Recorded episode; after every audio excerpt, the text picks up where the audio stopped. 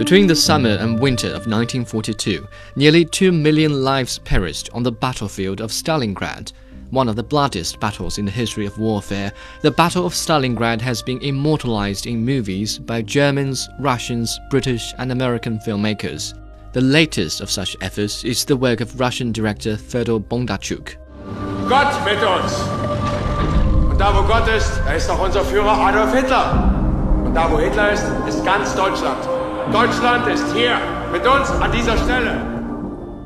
The story by Ilya Tilkin revolves around two Russian girls with starkly different fates.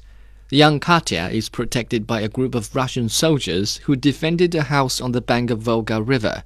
Meanwhile, Masha is protected by a German officer who led the attack on the house. During the stalemate between the two sides, the relation between the girls and their protectors transformed through different stages.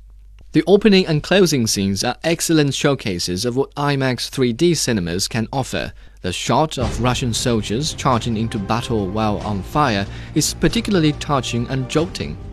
These aren't the only two standout eye catchers in the film. Photographer Maxim Osadchy also made the best of IMAX, presenting each frame like a painting.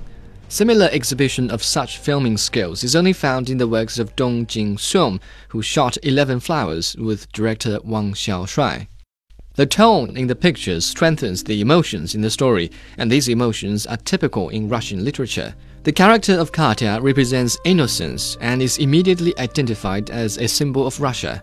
But a less conspicuous symbol is found in Masha, who is, in fact, a far better symbol of the Russian spirit.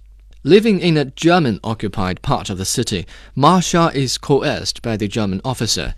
But with her beauty and endurance, she was able to charm her prosecutor and remind him of the peaceful days back home. In this way, the conquered became the conqueror, which is exactly what happened on the Eastern Front, where the German invaders were embraced and gradually smothered by the vast territory and harsh environment of Russia.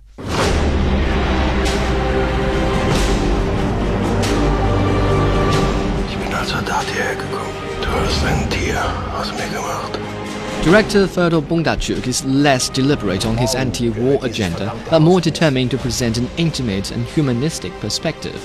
His attempt to revisit the historical battle via human relations is quite innovative and effective, especially the one between the German occupier and his captive.